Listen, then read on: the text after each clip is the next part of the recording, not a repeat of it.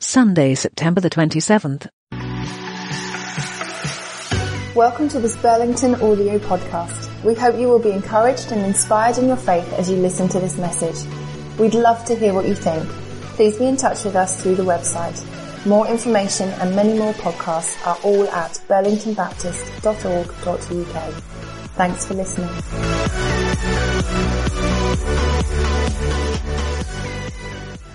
Well, it's been quite another week, hasn't it? With announcements on Monday and Tuesday, and then lots of conversations, perhaps, and processing what they might mean for you as a family or at work.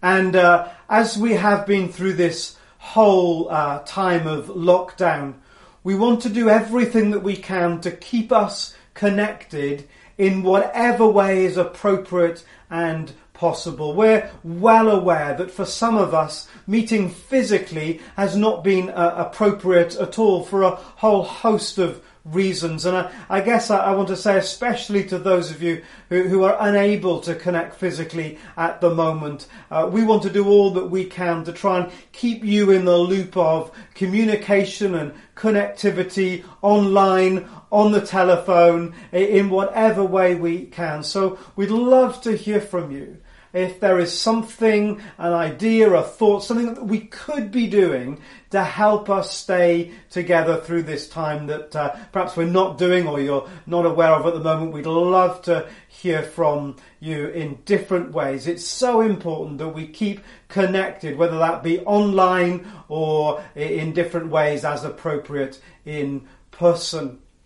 We're building some foundations as we look at the book of Philippians and journey through the book over these coming weeks under the title The Conundrum of Joy. This letter that Paul wrote that was full of joy even though he was in lockdown. And we're trying to make sense of it all. And uh, these last couple of weeks we've been laying some important foundations as we go on to look at the detail of the book in the weeks that lie ahead. If you missed last week or the week before, can I really encourage you to catch up with the things that I shared because I will be building upon them and it will help make sense, I hope, of things that come later on in the series. And just a reminder too, for people that aren't able to access online, and you might be aware of some of those, that uh, we do have uh, talk by phone, so you can dial a, an Ipswich phone number and get the latest talk just on the end of your phone line. All the details about that are on the website uh, forward slash gatherings, and you'll find the details there to help someone with. If you know someone that would be blessed just to listen in on the telephone, then uh, please make them aware of it and give them that number. We'd so appreciate that. So, building the foundations. Week one, we saw that this joy filled letter was a reminder to us that joy is not about our circumstances. That's a myth. Joy is not about our circumstances. Week two, if joy is not about our circumstances, then what is it about? and we began to share together the secret of joy. That joy is not about what's going on around you, joy is about what's going on inside you. It's about what's happening on the inside. And we began to see that in each and every moment there is an invitation from heaven for us to end, to make the joy, enjoy, to make the joy of the moment, to take pleasure from the moment. There's a choice for us to step into the joy that's being offered to us, even when the circumstances, and perhaps we'll come back to this, even more so when the circumstances seem difficult and troublesome. There is joy for the taking. We are given the invitation to take pleasure. Now, I know that the idea of joy, and in fact the word pleasure, often has negative connotations for us. We perhaps, if we've been in churches for a while, uh, have heard the phrases uh, phrases like worldly pleasure. That that pleasure is something that's negative. It has worldly connotations and therefore uh, ungodly or or not kingdom connotations. We want to rediscover and recapture all of that in this series. Joy is a gift from God. Pleasure is His delight. Psalm uh, 16 and verse 11 puts it uh, wonderfully. Let me just uh, grab it for uh, a moment and, and share those words with you just as a helpful reminder. The psalmist writes these words You make known to me the path of life. You will fill me with joy in your presence. There it is. Joy, God's gift to us in his presence, with eternal pleasures at your right hand. Joy and pleasure is right up God's street, so to speak. It's his gift to us, independent of the circumstances. So this is the final week when we're taking this helicopter view over the letter to the Philippians. You remember that we noticed that it is so full of joy. Indeed, it has right at its heart the command to rejoice, the command to be joy filled.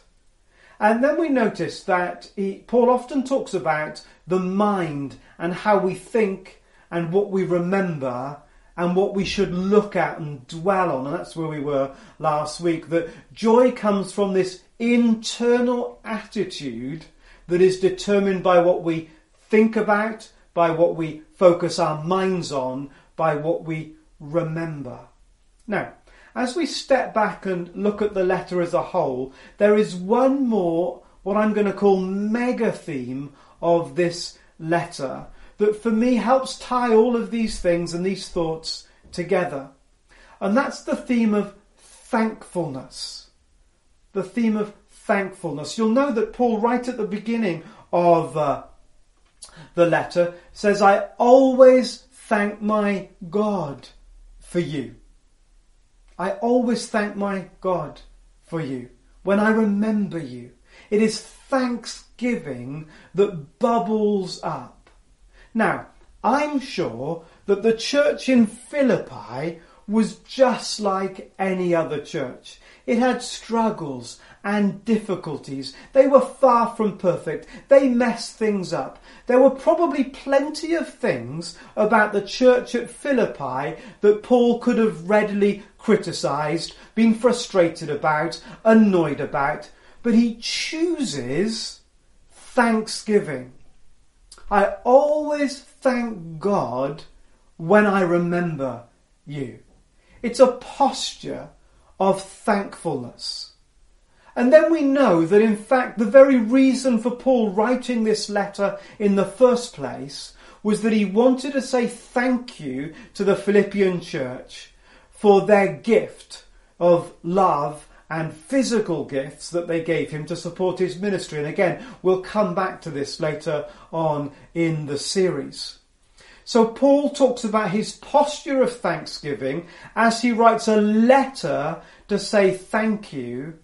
And in those verses that we read last week, he reminds us that it's not just a posture of thankfulness in the moment, but it comes out of a whole lifestyle that is one of thankfulness. Let me read those uh, verses to you from uh, Philippians chapter 4 and verses 4 through to 7. Rejoice in the Lord always, a command to be joyful. I'll say it again, rejoice. Let your gentleness, he says, be evident to all. The Lord is near. Do not be anxious about anything, but in every situation, by prayer and petition, with what? With thanks giving. Present your requests to God. Everything, he says, with thanksgiving. Which is just what he also said when he wrote to the church at Colossae, the Colossians, the, the reading that we heard some moments ago, Colossians chapter 3. Let the peace of Christ rule in your hearts and be thankful. There it is. It's a, it's a command. Like joy, be joy filled, be thankful. It's not what are your circumstances and respond to them. It's no, be thankful. Let the message of Christ dwell among you richly as you teach, admonish one another with all wisdom through psalms, hymns, and songs, singing to God with gratitude in your hearts. And here it comes, the punchline, verse 17, Colossians chapter 3. And whatever you do, in all situations, whether it's what you do with word or with action, in word or deed, do it all in the name of the Lord Jesus, giving thanks to God the Father through him. A lifestyle of thankfulness. And this is where I believe it all comes together. There are these commands, aren't there, to be joy filled. And now this command alongside it to be thankful. It's not um, a sort of a, a, take it or leave it. We, we totally get, don't we, the command to love one another. And we know that even if loving someone is difficult, we should still do it. It's a command. And it's the same with these very positive things. Be joyful. Be thankful. And this is where I think the connection is. Thankfulness is the key that unlocks the gift of joy in our lives. Let me say that again. Thankfulness is the key that unlocks the gift of joy in our lives.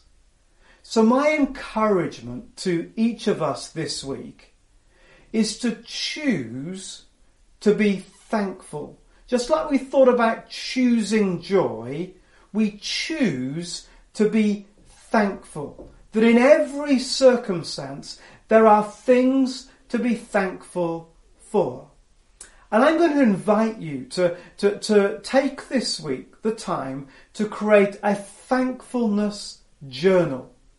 At the end of each day or at some point in the day, whatever works for you, write one thing to be thankful for from the morning, one thing from the afternoon, one thing from the evening, and share that with someone. Share it with someone. As we begin to share our thankfulness, so we will see more and more things to be thankful for, and thankfulness becomes an attitude, a way of life, and it is the key, the code that will unlock joy. Because when we are thankful, and Paul goes on to say this in his letter to the Philippians, we are learning to be content. And discontent is probably one of the greatest joy stealers that there is. As we are thankful, we'll learn to be content, and the joy that is God's gift to us bubbles up from the inside out. So we're entering into a season that we would normally celebrate harvest in.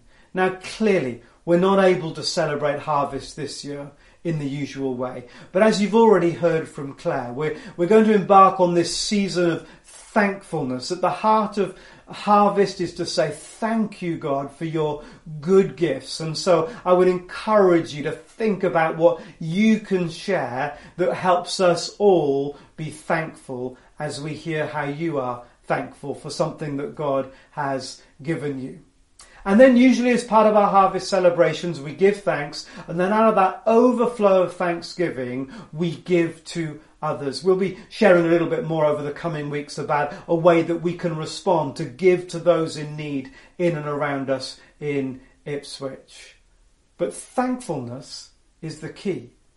The key that unlocks the gift of joy in our lives. So would you join me this week in creating that journal?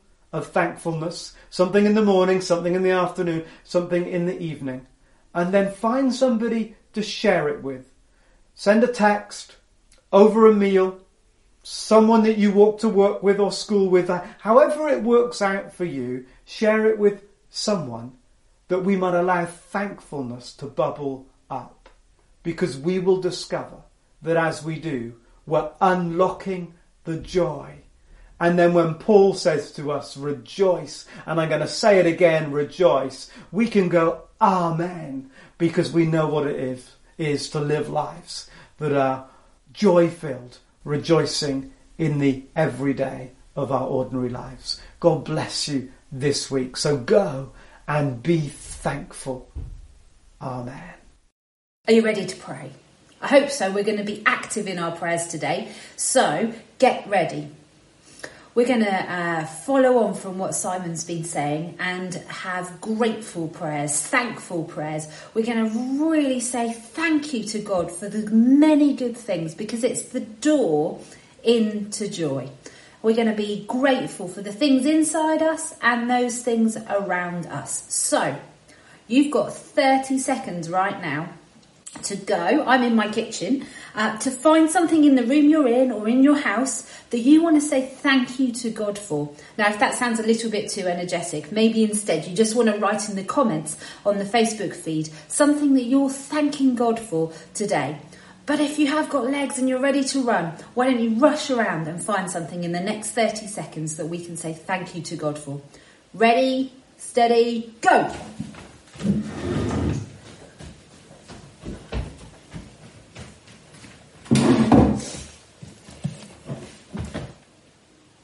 You've got 15 seconds left, so write it in the comments. Go get it. Hurry up, everyone. Go find it.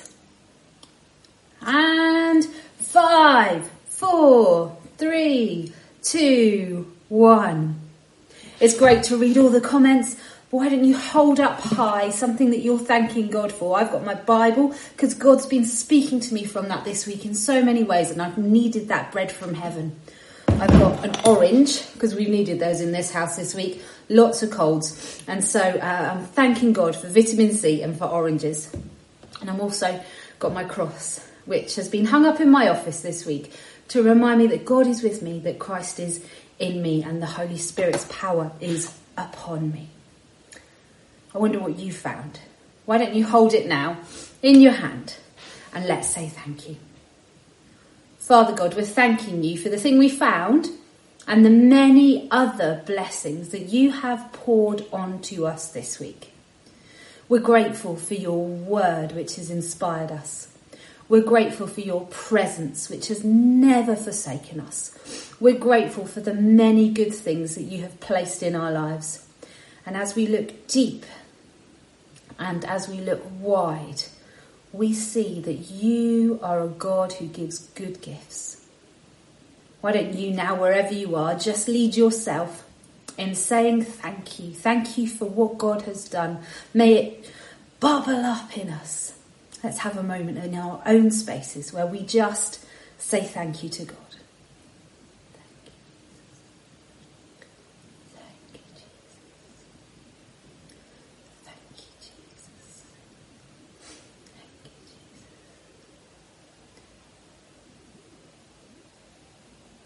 And Lord, sometimes finding things to say thank you for is easy. Sometimes it's harder. So open our eyes this week. Open our ears and our lives ready to be able to see and feel the goodness of God. Open our lives so that we don't just see the hard stuff and the bad stuff. We don't just hear the negativity but help us, Lord, to be people whose posture is to say thank you for the good things and to be people who hope because hope is a gift from you and hope breeds joy, thankfulness and gratefulness breeds joy. And we want to be a joyful people, even in this harder season. So Lord, may we know your presence May we release our thanks and may we experience your joy this week. In Jesus' name we pray. Amen.